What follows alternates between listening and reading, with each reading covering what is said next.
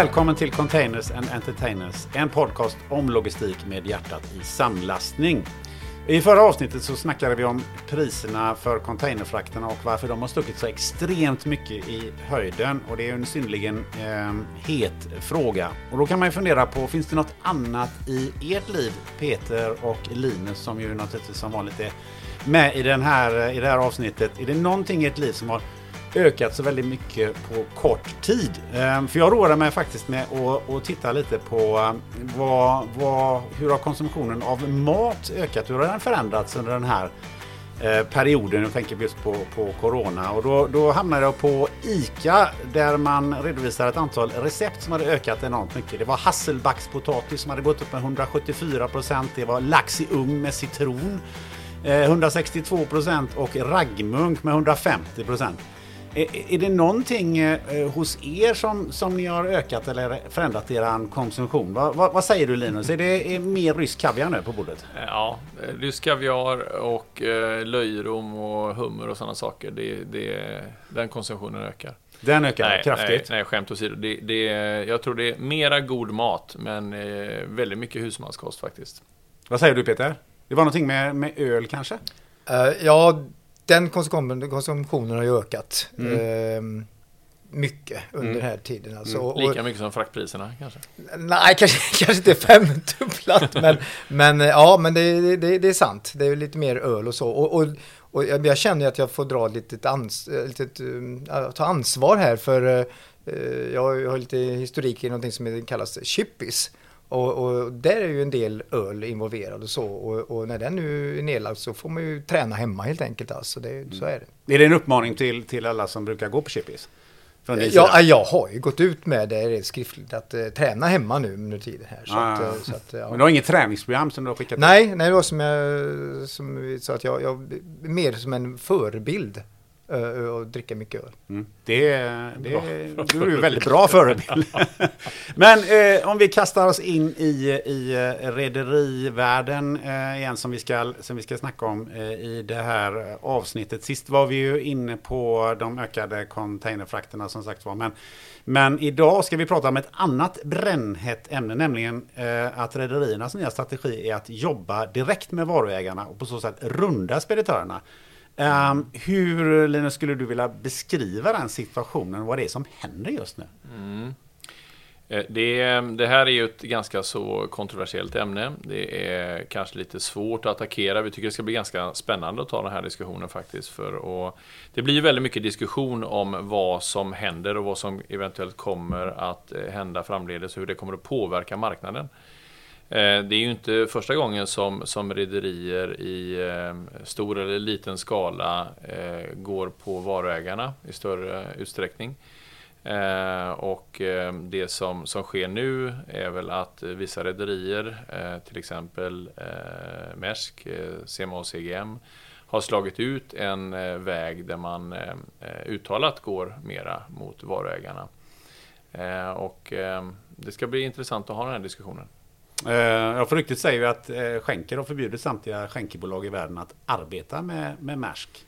Mm, ja, det har, det har stått i media ja, ja. att det är så. så att, och det måste ju få naturligtvis stora konsekvenser. Framförallt om det här är, är början på en förändring i relationen mellan rederier, eller vissa rederier och vissa stora globala logistikföretag.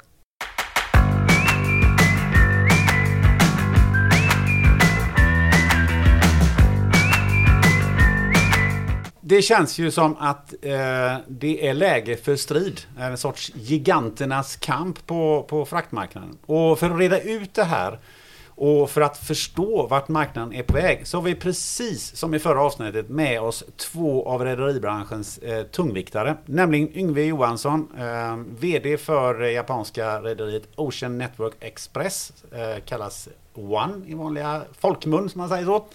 Eh, och Fredrik Hermansson, VD för Green Carrier Liner Agency, agent för det taiwanesiska rederiet Evergreen. Mycket välkomna igen tillbaka här.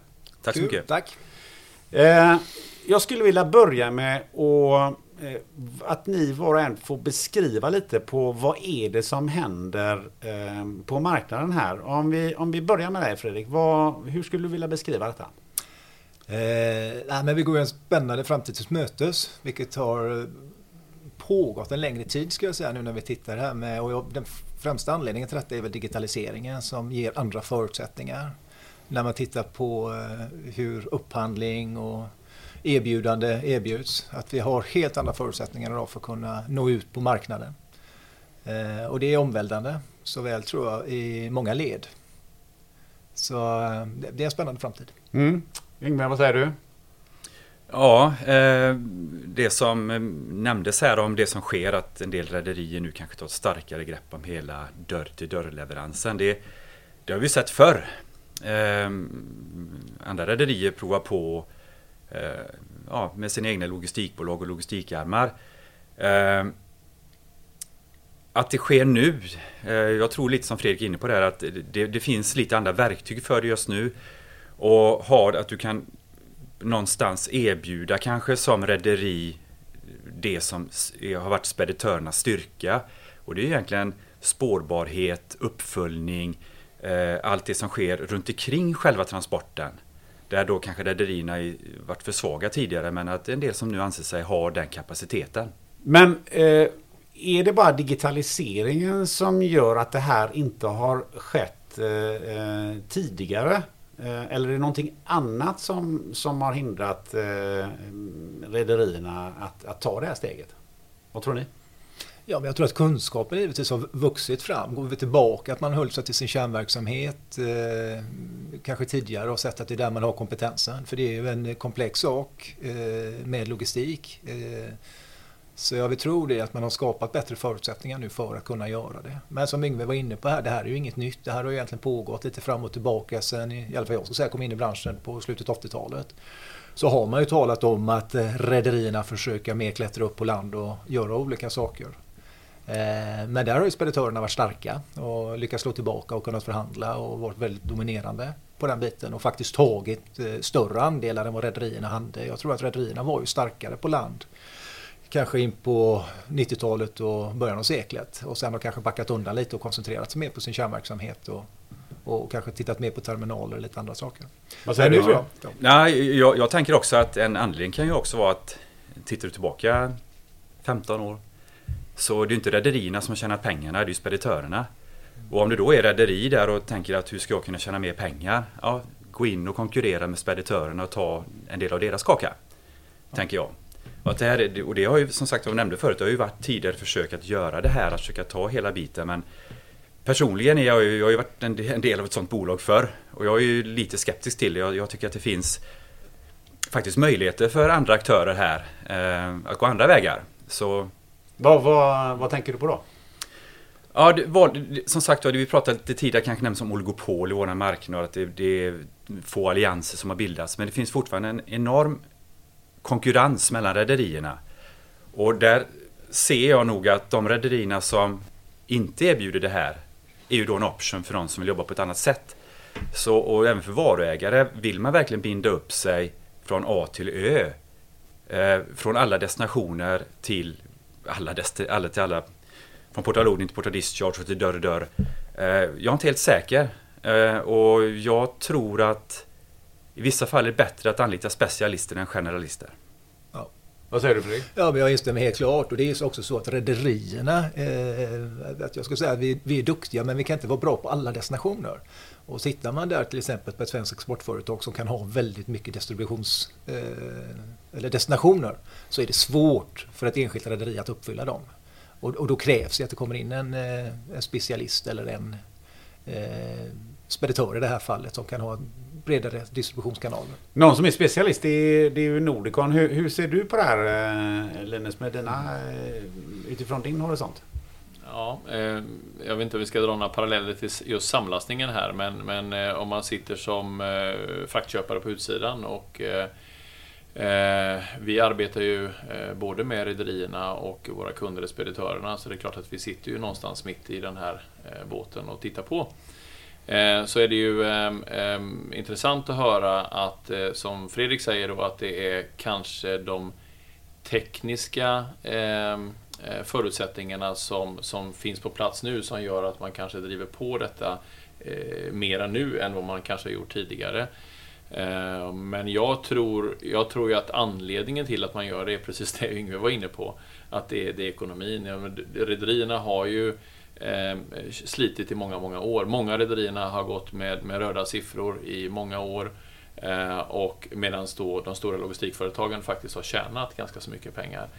Eh, och det är klart att eh, det är inte så konstigt då att man som eh, rederi som faktiskt äger båtarna och containrarna som, som, som har en makt att styra på marknaden eh, väljer att, eh, att försöka ta en del av den här marknaden eh, och, eh, och ha en bättre avans på det man gör helt enkelt. Då. Och mera kontroll istället för att sitta i, i, i knät kanske ska man säga, men i mångt och mycket är det ju så. Eh, de här stora logistikföretagen kontrollerar ju eh, miljontals TEUs och lägger det på bordet och man förhandlar med rederierna. Och lyfter man bort dem så får det extrema konsekvenser. Så att ehm, det är en liten fråga av eh, vem som sitter på makten här. Liksom. Låter ju lite som ett chicken race, men det, det är en fråga som uppstår är ju direkt så här. Eh, vilken kompetens är det som eh, rederierna måste ta till sig? Och, och hur mycket av den kompetensen har man idag? Vad säger ni? Jo, men den har ju förkovrats och jag tror att man har den och indirekt också så är det ju många utav rederierna som har eh, nära allierat med egna speditionsfirmor. Det har väl i praktiken de större rederierna haft i många år.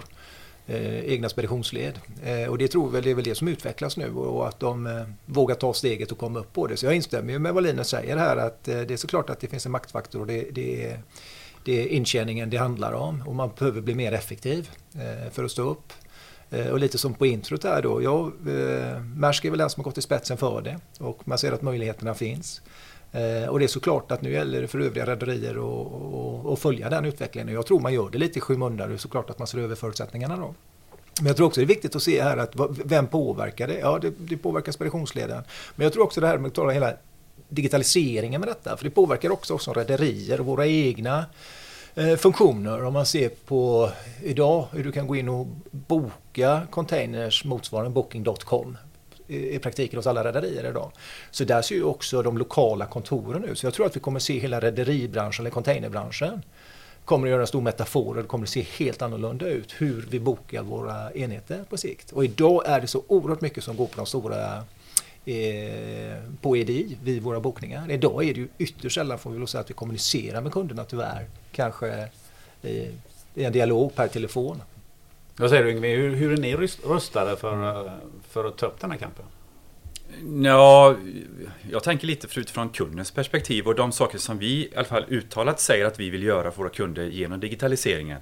Det är att öka alltså, kundens upplevelse av att jobba med One. Det ska vara enklare att jobba med ja, vårt rederi. Jag tänker att alla andra rederier tänker likadant då. Men det jag ser med den här utvecklingen som är, man måste lyssna kanske mer, vad, vad är det kunden vill ha? Vill kunden verkligen låsa in sin transport med ett rederi i en situation som du ser just nu? Mm. Det vill säga, du har ingen annanstans att gå. Och det kanske har räddat i och för sig den här utvecklingen just nu att eh, de som hade velat välja något annat kan det inte nu för att det är fullt överallt.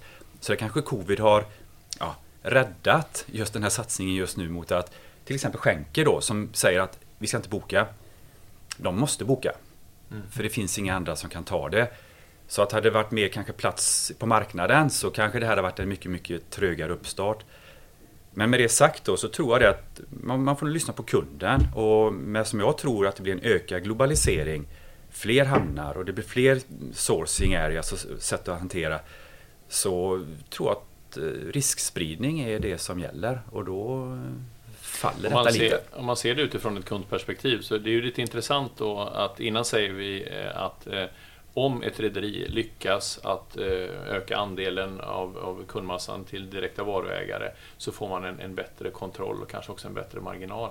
Men baksidan för det, är inte det från kundens sida, synsätt då att man faktiskt sitter hos ett och samma rederi och inte har den valmöjligheten? Att man låser in sig lite grann där.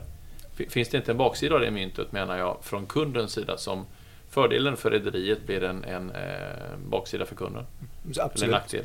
Det, det tror jag, helt klart. Jag tror att du måste vara så pass flexibel. Jag vill också tro, om man tittar på det som sker, eh, så tror jag att vi kan se kanske att de här alliansen eller rederierna kommer kanske bli mer nischade också. Jag tror säkert att man kommer kanske koncentrera sig på vissa rutter eller vissa marknader mer, att vissa blir starkare. Detta hänger ju också mycket ihop, vi kanske ser på utveckling av terminaler.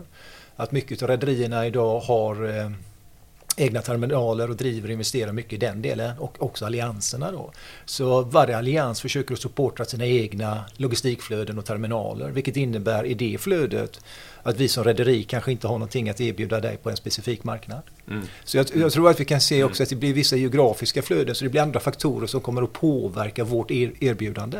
Ja vill jag tro. Mm. Det är ju en skillnad för en, en, eh, säg en stor varuägare att eh, eh ha ett samarbete med en, ett stort logistikföretag som, precis som du är inne på Fredrik, de kan erbjuda frakter med olika eh, lastbärare, olika rederier till olika marknader och anpassa där de är, är, är bäst, på vilken marknad som rederiet är bäst. På samma sätt så kan man erbjuda terminaltjänster eller flygtjänster eller järnvägstjänster eller vad det kan vara.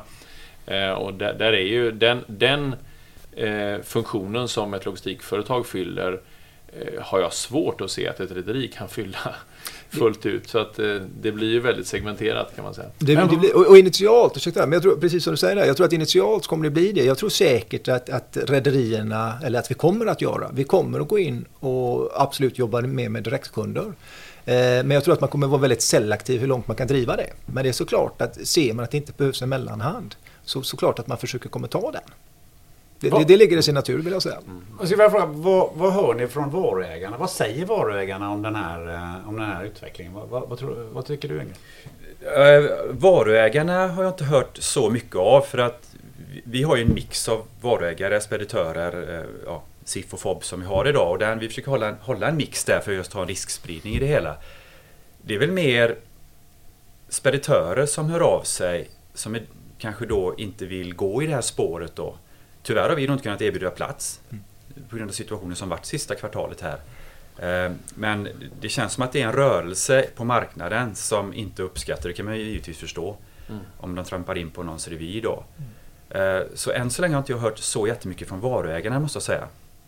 Men, eh, det är tidigt. En, en, en ganska intressant tanke är ju att om då, vi tar Maersk som exempel här nu, om, om Maersk lyckas med sin strategi att byta ut x antal miljoner teus som man idag får från logistikföretagen och istället får dem ifrån varuägarna direkt. Har inte de då satt sig i en otrolig maktposition jämfört med andra rederier? Att man sitter med så stor andel av eh, last ifrån varuägarna där marginalen uppenbarligen är högre. Jo, så kan det vara initialt, men då tror jag ju likväl, för klarar Maersk av det, vad säger att inte övriga rederier klarar av det likväl? Så jag tror ju att de eh, avlastare i det fallet eh, kommer att kontakta övriga rederier likväl för att titta på förutsättningarna. Ja. För annars så sitter de ju händer på, den, på det rederiet. Så det jag blir... tror ändå att det kommer bli en mångfald där också. Det, det blir ju lätt så menar jag att de eh, logistikföretagen som vissa rederier då vänder ryggen om man vill säga det på det sättet. Eh, de springer naturligtvis till andra rederier. Mm. Och som du säger Yngve, ni upplever en, en ökad kontakt från många speditörer och logistikföretag mm. idag. Eh, och det, det, blir ju någonstans som att de, de springer ju dit. De rederierna, antingen tar man emot dem då där, eller också så väljer man att gå på samma inslagna väg som Maersk och andra rederier eh, gör. Jag tror det handlar om det är väl lite olika typer av varuägare också. Det finns ju redan varuägare idag som går direkt på rederierna för de, de liksom, Såklart. Det funkar. Ja. Mm. Så har du det segmentet som idag då via logistikföretag. Och jag tror det handlar mycket om logistikföretagens då förmåga att sälja vad är det de erbjuder som faktiskt är värt att då bevara och, och förvalta, liksom, ta mm, vara på. Exakt, mm. Så att det, det, är inte bara att ta för Maersk och knacka på dörren och säga här har vi, nu är vi här. Utan då är det upp till de andra stora här att tala om speditörerna att det här erbjuder vi. Och då är det som, vi erbjuder en palett här, vi erbjuder en meny. Du kan välja vad du vill här. Ja, mm. ja. Och det är väl det man måste sälja då. Sen finns det då givetvis då de här rederierna som inte går den här vägen bak, som då, då är där bakom och stöttar det konceptet. Så jag ser faktiskt en hel del möjligheter för andra aktörer här att hitta nya vägar.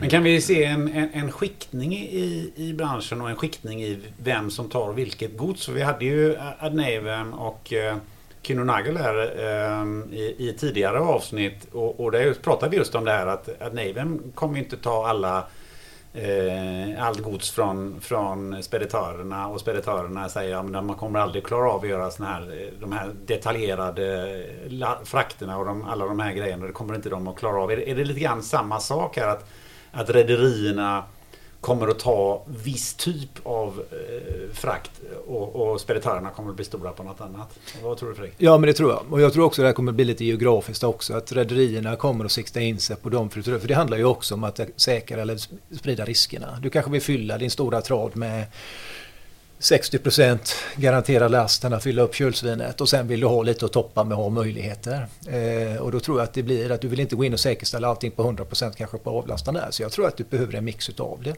Absolut. Eh, helt klart. Så jag tror att vi kommer se en eh, gynnsam konkurrens som kommer driva eh, utvecklingen framåt.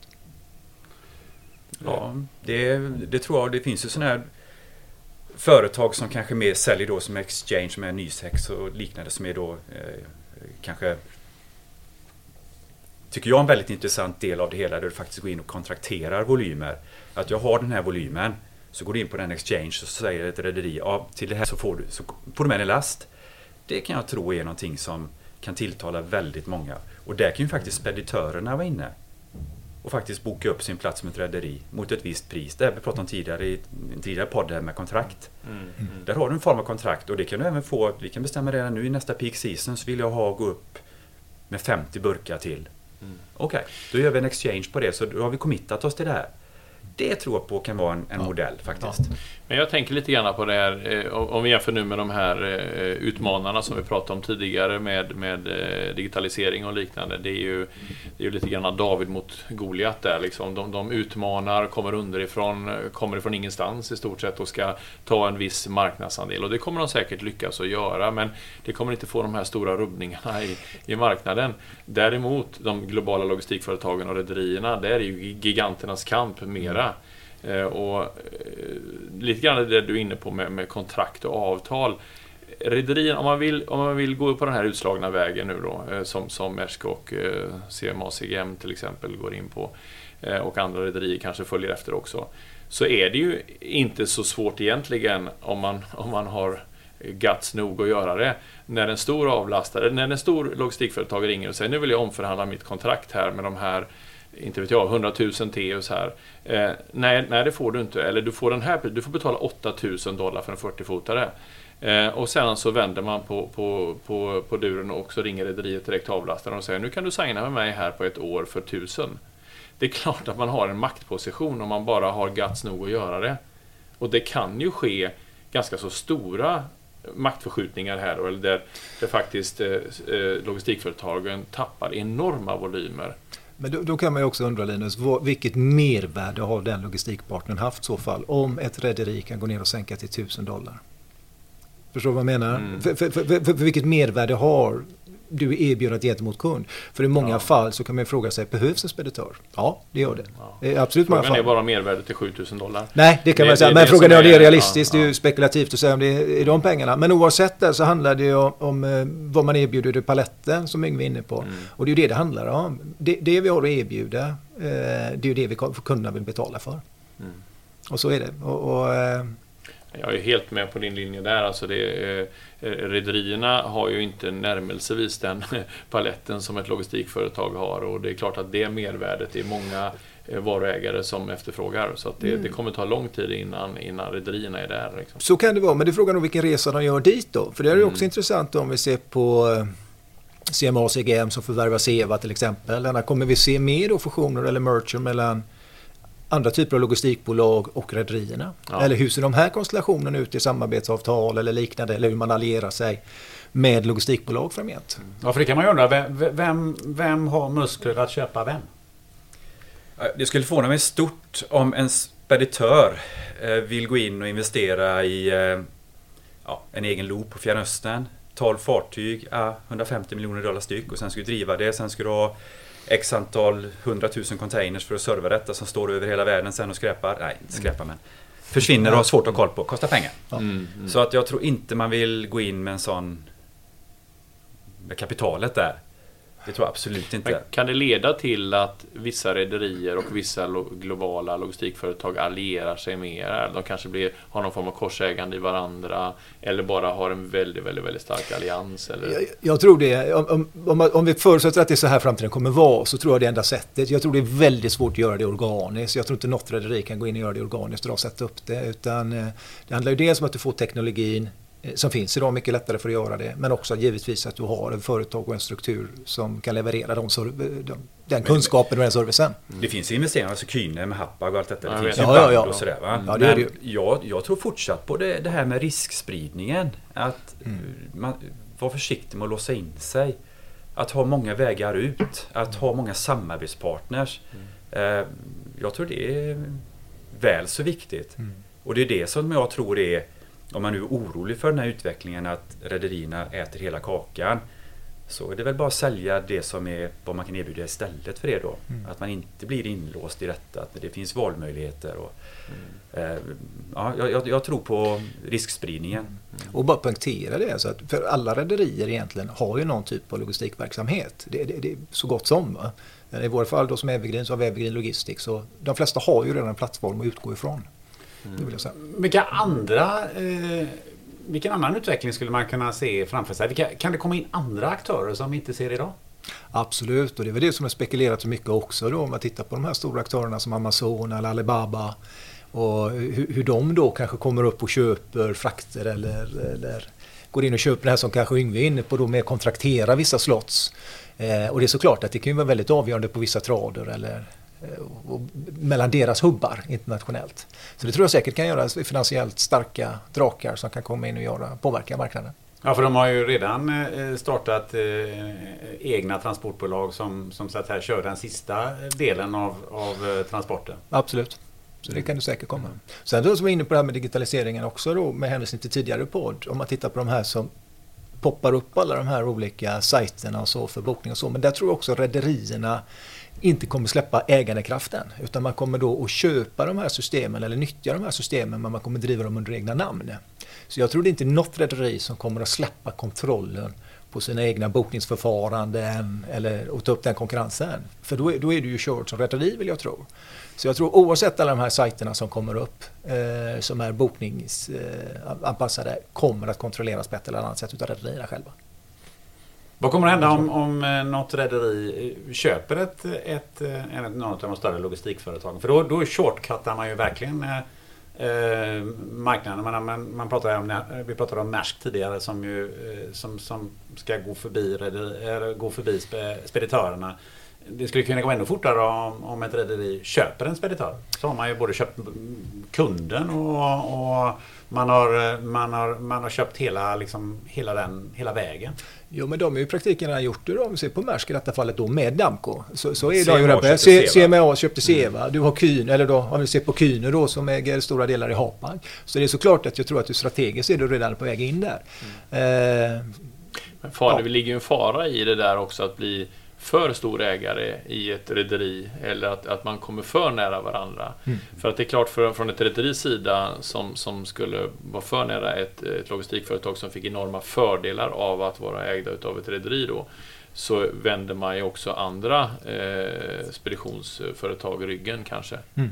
Då är inte de lika benägna att jobba med det rederiet om, om deras konkurrent har stora fördelar som ägs av det rederiet. Då. Ja, sen funderar jag också lite rent i det dagliga praktiska med att sälja. Där man historiskt, eller tidigare sett i alla fall, att det är inte så lätt för en som säljer väg att sälja sjö. Och vad är, vad är liksom kunskapen? Och just det här med specialister igen då. Att gå ut och sälja ett helhetskoncept. Till vilka vänder man sig då när man gör det här? Det kanske inte är så många företag ändå som är intresserade av det. Och hur många säljare är det som faktiskt har kapaciteten då att gå, gå förbi de här idag, specialisten på lagerhållningen, någon som är specialist på tredjepartslogistiken och allt detta. Ska, jag tror någonstans att det som sker i det dagliga kommer också en påverkan där. Hur framgångsrik är du faktiskt i hur duktig är du på att sälja det? Och det är i mötet där du faktiskt träffar den som ska köpa det, det du har att sälja. Och har du för stor palett där, då tror jag att du blir väldigt spretig. Och det är lätt att hitta någonting som kanske, ja men det där låter inte så bra, hur sköter ni det? Ja du, jag får nog kolla med mitt kontor. Plötsligt tappar du förtroende för, mot att det kanske kommer en som är specialist på lagerverksamheten. Kan exakt vad som sker på lagret. Kan förklara exakt vad som händer. Det här är kostnaden och det händer. Bla bla bla. Så jag tror att det är inte så busenkelt bara att säga att nu har vi A till Ö här och bokar där så kommer det landa där sen. Ja, men vad händer om... Så jag tror att, Ja, man ska inte underskatta Det personliga. det Nej. personliga där. Och kun, lokal kunskap och Nej. expertis. Nej. Och mycket vad som drogs igång här, det var ju för ett par år sedan också då, där Maersk väl var involverad tillsammans med IBM och det var ju blockchain-tekniken man talade om. Eh, vilket då skulle binda samman för att förutsättningarna skulle kunna finnas. I, idag kan vi säga, idag läser vi oerhört lite om blockchain. Och jag tror att många inser att det är kanske inte riktigt vägen att gå för det blir för mycket data. Utan du måste segmentera de här i olika grupper och då kommer man in på detta att man är professionell på sitt segment. Vilket jag tror också som varuägare att man vill kontrollera den kedjan på ett bättre sätt. Men det här är ju, det här är ju trender som har pågått i, i historien hela tiden egentligen. Att, eh, eh, trend, om trenden är till exempel att man ska eh, eh bli, bli större och starkare, erbjuda en större palett, så köper man upp kompetens, man tar in det in-house och så växer man hela tiden den här eh, paletten som man erbjuder mot kunderna. Eh, och sen så blir man för stor och det spretar för mycket som du är inne på. Och då på något sätt demonterar man ner det och så är det tillbaka till kärnverksamhet lite grann gärna. Det, här händer ju hela tiden. Men vad vi pratar om nu är ju ganska, det är ju spännande för det här är ju en trend som, som, som, eh, som har startat ganska nyligen egentligen igen då får man säga. Eh, och, och frågan är vad, den här, vad det slutar med den här gången. För nu finns kanske teknologin på ett annat sätt som, det, som, som inte fanns för 10 eller 20 år sedan. Då. Ja, jag tror nyckeln är det vi pratade om innan, just synligheten, spårbarheten, att du kan följa godset bättre idag än vad du kunde tidigare. Vad har du det? Det, vill säga, det kan de ju sälja, men det kan ju redan speditörerna sälja också idag. Och gör det väldigt, väldigt bra. Det är det som skiljer många gånger stora speditörer från oss rederier. Eh, Men något som är intressant här då. eh, Hur ser ni eh, som, som samlastare på det här Linus? Ja, det, det finns en hel del paralleller i detta. Eh, och eh, De rederierna som har nämnts till exempel då, i detta fallet Maersk har gått ut och deklarerat att man ska starta en, eh, en egen eh, samlastrafik samlasttrafik i, i större utsträckning eh, över världen. Man har ju hållit på med samlastning innan också. Eh, naturligtvis, men eh, om man gör det i samma syfte att eh, sourca all sin last ifrån varuägarna så är det klart att det kan för oss då som är neutrala samlastare upplevas som ett hot. Vi jobbar ju enbart med logistikföretagen och får vår support därigenom. Eh, vi köper frakter av rederierna eh, till marknadspriser och det omvandlar vi till marknadspriser inom styckegods, LCL. Eh, och ett rederi som sitter med den makten kan ju på samma sätt gå ut och säga att vi baserar våran containerfrakt som vi räknar ner till styckegods på 2000 dollar istället för, för 8. Eh, och sälja de frakterna på marknaden direkt till varuägarna. Så visst är det på samma sätt ett hot mot neutral samlastning som det är mot logistikföretagen i sådana fall. Vad säger du eh, Fredrik? Ja, med den risken står man ju. Jag eh, förstår er tänk och det är ett scenario som kan ske, absolut, beroende vilka resurser de sätter in för att göra det. Men återigen så tror jag att att göra det från scratch eller om ni kan göra det i ett gott samarbete eller att man hittar andra lösningar eller andra ägarkonstellationer. Mm. Det vill jag tro i så fall. Jag tror också på, på samarbete är Mm. bättre. Det tror jag och, och, och det tror jag det är nog enda sättet för att nå fram för eh, bara göra det från scratch det har visat sig att det är väldigt, väldigt svårt och du du måste på ett eller annat sätt köpa kunskap. Mm. Och, och, och i det här fallet så är det ju ni som sitter på kunskapen vill jag tro. Mm. Eh, ja, jag sitter ju och tänker lite tillbaka i tiden.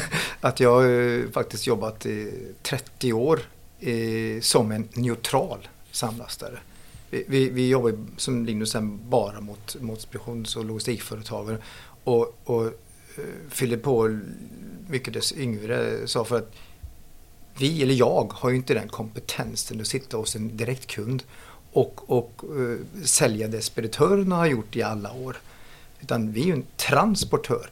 Att kunna ta det steget från transportör till en, en, en, en, en ha hela paletten som eh, och diskuterades. Det är ett jättesteg. Eh, Det, det, det är ju inte bara eh, få in lite extra kompetens. Du måste få in jättemycket ny, ny personal som kan de här delarna. Det är inte bara liksom att nu fixar vi det här. Utan det, det, det, så att jag, jag ehm, det blir, det blir svårt för de, de rederierna som försöker en del. Sen, sen är ju den andra grejen att det är, Fredrik var inne på digitaliseringen här alltså. Det, det, är ju- det är ju en, en, en, en del som många rederier och även många speditörer ligger efter mycket. Och, och, och här är en stor utmaning för att man ska klara av framtiden. Det är att investera och, och, och satsa på att bli mer transparent och, och spårbarhet. Då. Hur kommenterar du det, Yngve? Det är på gång. Hela den biten, det- där är rederierna tar jättesteg framåt just nu vad det handlar om det här med digitaliseringen och kommunikationen med sina kunder. Vad det gäller avvikelser och hur du bokar och dokument, ja, i ele- elektroniska B eller hela den biten då. För att förenkla för kunden. Men jag tycker hela tiden, jag försöker promota när vi pratar om här internt hos oss, det är egentligen att vi måste hela tiden ha kundens perspektiv. Är det här någonting de vill ha? Är det här någonting de vill köpa? I detta fall som vi pratar om det här med eh, den här trenden att eh, rederi tar över hela kedjan. Återigen, är det någonting marknaden vill ha eller någonting som den här aktören bara vill erbjuda? Det är också någonting man ska ha med sig. Det är ju faktiskt en säljare och köpare här. Vi har ju nämnt digitalisering ett antal gånger. Det, det, för oss ju lite grann in i eh, framtiden. För jag tänkte att vi skulle avrunda med att se lite grann in i framtiden. Vilka är det som kommer bli vinnare och förlorare i, i det här racet som, som nu är på gång? Och um, hur, hur, hur, ser- hur ser det ut om tio år? Vad, vad tror ni om ni tar på er framtidsglasögonen, Fredrik? Vad säger du? Nej, jag tror att vi kommer se fler kanske nischkarriärer på mindre marknader som kommer bli starka och som kommer brytas ut och skapa. Sen tror jag att vi kommer ha de större, större rederierna och allianserna jobba mer tajtare ihop som allianser.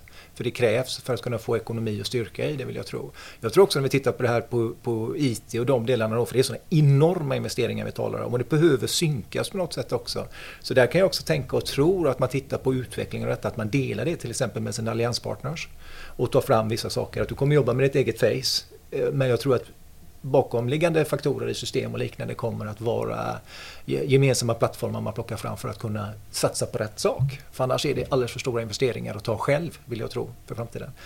Så det tror jag. Sen när vi tittar på det här med själva bokningsförfarandet och alltihopa så kommer det bli lättare. Eh, systemet finns där idag. Vi är inne på EV eller idag kan vi offerera det eh, eller erbjuda det på marknaden och mångt och mycket annat. Så jag tror att hela den här eh, biten blir lättare i transportleden för överhuvudtaget mellan köpare och säljare. Ja, vad Så det- tror du om framtiden, eh, Yngve? Ja, jag tror inte det blir fler rederier, jag tror det blir färre rederier. Jag tror inte vi sett den sista sammanslagningen än. Och, så jag tror det kommer bli färre rederiaktörer. Eh, sen tror jag dock att speditörerna har en ljus framtid ändå. För jag tror med det som skett sista året där så tror jag att globalisering kommer fortsätta. Och det innebär att det kommer vara fler sourcings, det kommer finnas fler så här, ändar att knyta ihop för att få till sin logistikkedja. Du måste ha mer, tillbaka till det jag sagt förut, där, riskspridningen har väl där påvisat vad viktigt det är.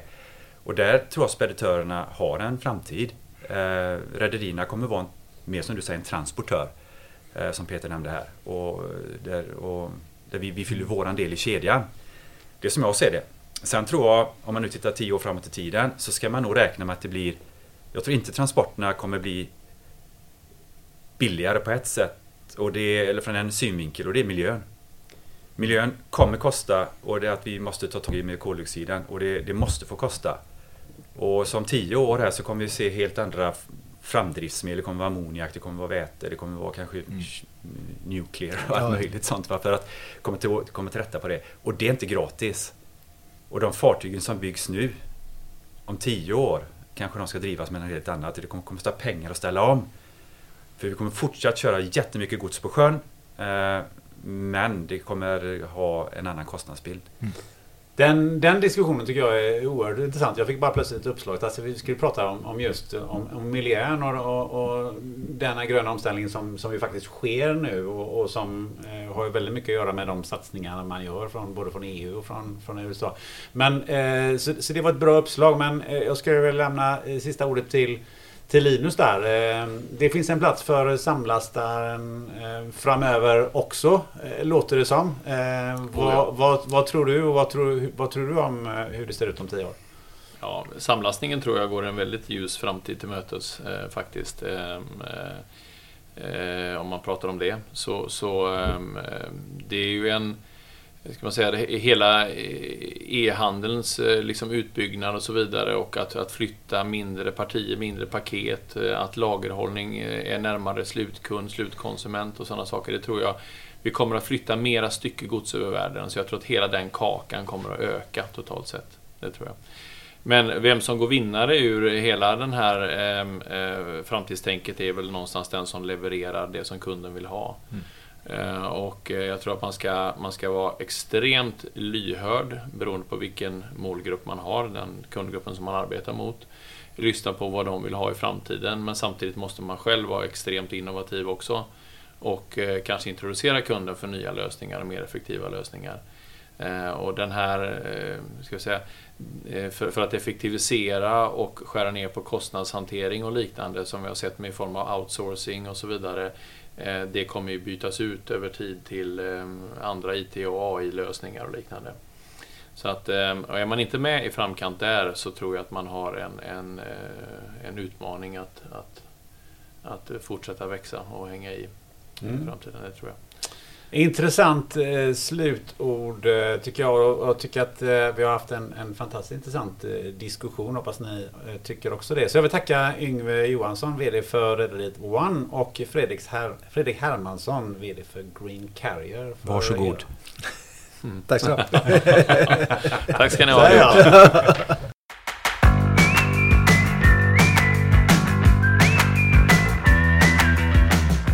Mic machine is A-OK. Oh, Zero that's defects. Nice. That's nice. bra, bra start på den här sammanfattningen måste jag säga. Eh, men eh, Linus och Peter, eh, det kan ju vara svårt att sammanfatta en, en sån här eh, diskussion.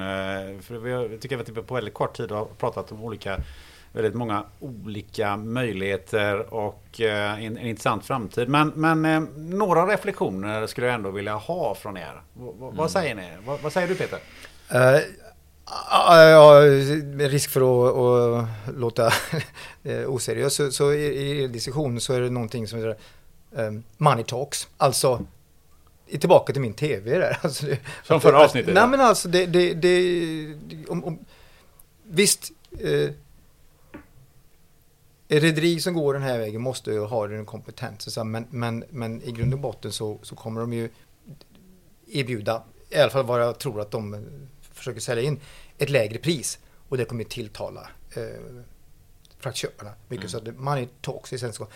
Men med det sagt, och för att upprepa sig själv så den här digitaliseringen, den här IT-delen är där är det superviktigt att, att, att hänga med för speditörer och andra rederier för att kunna, kunna eh, hänga med i, i, konkurrensen. Det känns som vi, vi, vi kommer alltid tillbaka till det här med digitalisering ja. som någon sorts eh, kärn, kärnpunkt i det här. Eller hur upplever du det Linus? Ja, det, så är det ju. Det är ju, ehm, eh, det, är ju det som, som driver utvecklingen i mångt och mycket. Och, Eh, Eh, allting någonstans handlar ju om eh, eh, transparens eh, och effektiviseringar av olika slag. Eh, för att, för att bli mera konkurrenskraftig helt enkelt. Då. Så att det är ju någon form av kvalitet, service och priseffektivisering som måste ske. Liksom. Så att det, IT är ju basen i det naturligtvis. Och ja, jag, jag, kan hålla med om det Peter säger, money talks, visst det gör det ju, men man måste ju också väga in aspekten, vad får du för det du betalar? Eh, så att, eh, och det är ju det vi har pratat om lite grann här idag. Om du väljer att köpa ett, låt oss säga ett lägre pris ifrån ett rederi, får du den servicen som du förväntar då? Och kan i sådana fall rederiet leverera det? Kan man klara av att, eh, att, så att säga, närma sig eller gå till hållet där man blir en, ett logistikföretag som då har en helt annan, kanske bredare kompetens eh, och kan erbjuda en större palett utav tjänster och det, det är oftast det som en varuägare betalar för hos, ett, eh, hos en speditör. Så att det, det är ju eh, den eviga frågan. Jag tror frågan lever vidare egentligen. Vi har inte, inte hittat något svar på det under, under den här diskussionen. Men jag tror att vi har lyft upp en, en massa intressanta vinklingar på det. Och det var väldigt, väldigt intressant att höra vad Yngve och Fredrik tyckte om detta. Mm. Money Talks har ni, det, det är ni också överens om. Eh, jag vet att sist eh, Peter så, så var du inne på att köpa den billigaste eh, tv-apparaten. Jag tänker så här, nu, nu är vi ju här i, i sidor där man kan köpa semlor. Köper du den billigaste semlan också? Typ gårdagens eller så? Eller hur resonerar du i det fallet? Nej, jag äter inte semlor. Det passar inte med öl. Det funkar inte. Nej, okej, okay, men vad är det som passar med öl då? Jag tycker att annars tycker jag kakor och öl är faktiskt väldigt, väldigt gott. Har du, har du provat det någon gång? N- Nej, En riktig, en riktig god IPA och så en semla. jaha. Ja, nej men det... Vad, vad, eller vad, vad, vad, vad har du istället då? Till Istället för- ölen, till, eh, öl, till istället ölen. för semlor. Ja, ja men det är ju äh, schweizernöt. Schweizernöt. Det, det, är, är det, finns det någon prispress Gunnar, på du sätter schweizernöt? oss på pottkanten hela tiden när vi ska Ja, men börja det väl avsluta. det som är... Ja, men, Är det inte det, är det, inte det som lyssnar tycker är det, det, fin, det, fin, det finns ju två grundläggande saker som alla vet vad du älskar och vad jag älskar. Och det är ju guldnougat älskar Peter och jag älskar dillchips. Och det ska Dillchips. vara OLVs. Ja, Ah, precis. Okej. Det vet till och med personalen, så vid jul så där brukar jag få jag fem apmycket påsar chips guld? och han får en låda guldnougat. Typ. Men, men går de och köper de här chipsen i riktiga den här eh, den, den dyraste butiken för att få den bästa servicen när de köper? Eller är det, är det, OLVs dill och gräslök. det är den och Ja. det, det, och det är på någon uh, ute på Willys någonstans. någon Spelar ingen roll vad du köper, det är ju samma innehåll ändå. Ja men det var ju Money Talks alltså. Var det inte om du köper en chip Nej, påse nej, nu chips? drar du alltså? den parallellen. Ja, Nej, det nej, i det klart. avseendet så jag bryr mig inte om det, nej. Du bryr dig inte om det? Nej, Inte, inte vid sådana små inköp i alla fall. Bara du får dillchips? ja, det är, det är lyckan. Ja, det är underbart. Ehm, Men eh, vi kan säkert hitta på någonting eh, skojigt till nästa avsnitt. Får se vad, vad det blir då om, det fort, om vi fortsätter på området dillchips. Eh, Eller vad tror du Linus? Eh, Finns det något annat ämne som vi En kommer att ta upp? chips. Ja, det tror jag. Ja, vi, ska, vi ska ägna en hel, ett helt avsnitt åt just chips. Ja, det låter Ja, bra. chips och vin. Ja, chips och vin. Ja, men det är det Mm, bra. det får Eh. Men, men eh, 2022 eller något. Ja, just det. Men i väntan på det så Mm. har vi något annat som, som ni har, eh, vet jag, funderat på att prata Ja, om. ja, vi vi eh, eh, tycker ju att den eh, utvecklingen eh, som har skett och sker hela tiden av eh, Göteborgs hamn är väldigt spännande. Och inte minst även andra hamnar runt om i Sverige ska också nämnas. Så att eh, ett avsnitt med fokus på Sveriges hamnar eh, ligger nära till hands att det kan bli. Mm, det är bra. Det är ju ett eh, fortsatt, en, en, ligger i linje med, nu har vi pratat rederier eh, i, i två, två avsnitt, eh, och sjöfrakt och sådär. Så, att, så nu, nu tar vi dem som där båtarna lägger till, så att säga. Ja, Ja, typ. ja och lastar av. Eh, tycker jag låter som en fantastisk idé. Missa inte det avsnittet. Eh, men för den här gången så får vi tacka eh, Peter tack så mycket. och Linus. Nu passar det att säga tack så mycket Gunnar. Ja. Eh, Det är jag ska tacka. Ja, eh, och det, eh, jag ska tacka och vi ska tacka alla som har lyssnat på det här avsnittet av Containers and Entertainers.